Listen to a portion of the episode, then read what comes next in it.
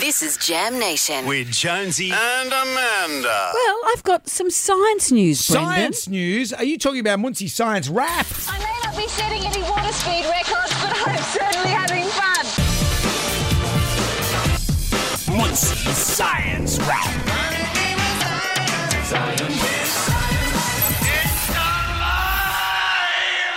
Too No. much? This story, I think it might have been a New Scientist. I'm not sure. I, I came across this. and It was the headline that captivated me. Dinosaur with quote perfect and unique butthole also has the oldest belly button known to science. Do you want to oh. know more? Please. Paleontologists have discovered the oldest belly button known to science. It's on a 125 million year old fossil found in China.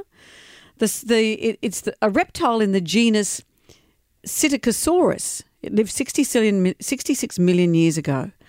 Scientists spotted the long, thin trace of an umbilical scar when they exposed the fossil to a concentrated beam of laser light. But they've discovered hmm. that that same dinosaur also had, and this is, I'm just quoting from the story here, a perfect butthole. It was a multi purpose hole. it had a multi purpose opening, a cloacal vent. Oh, it's like a chicken. Like a, yeah, but they used it for, this is the story for pooing, for weeing, for breeding, for egg laying. It's a Swiss Army knife of holes.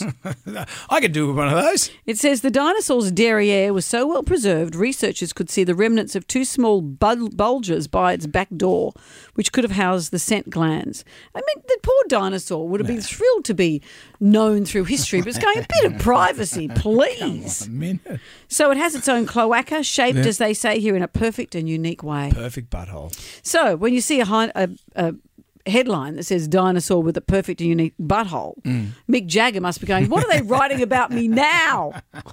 Basic.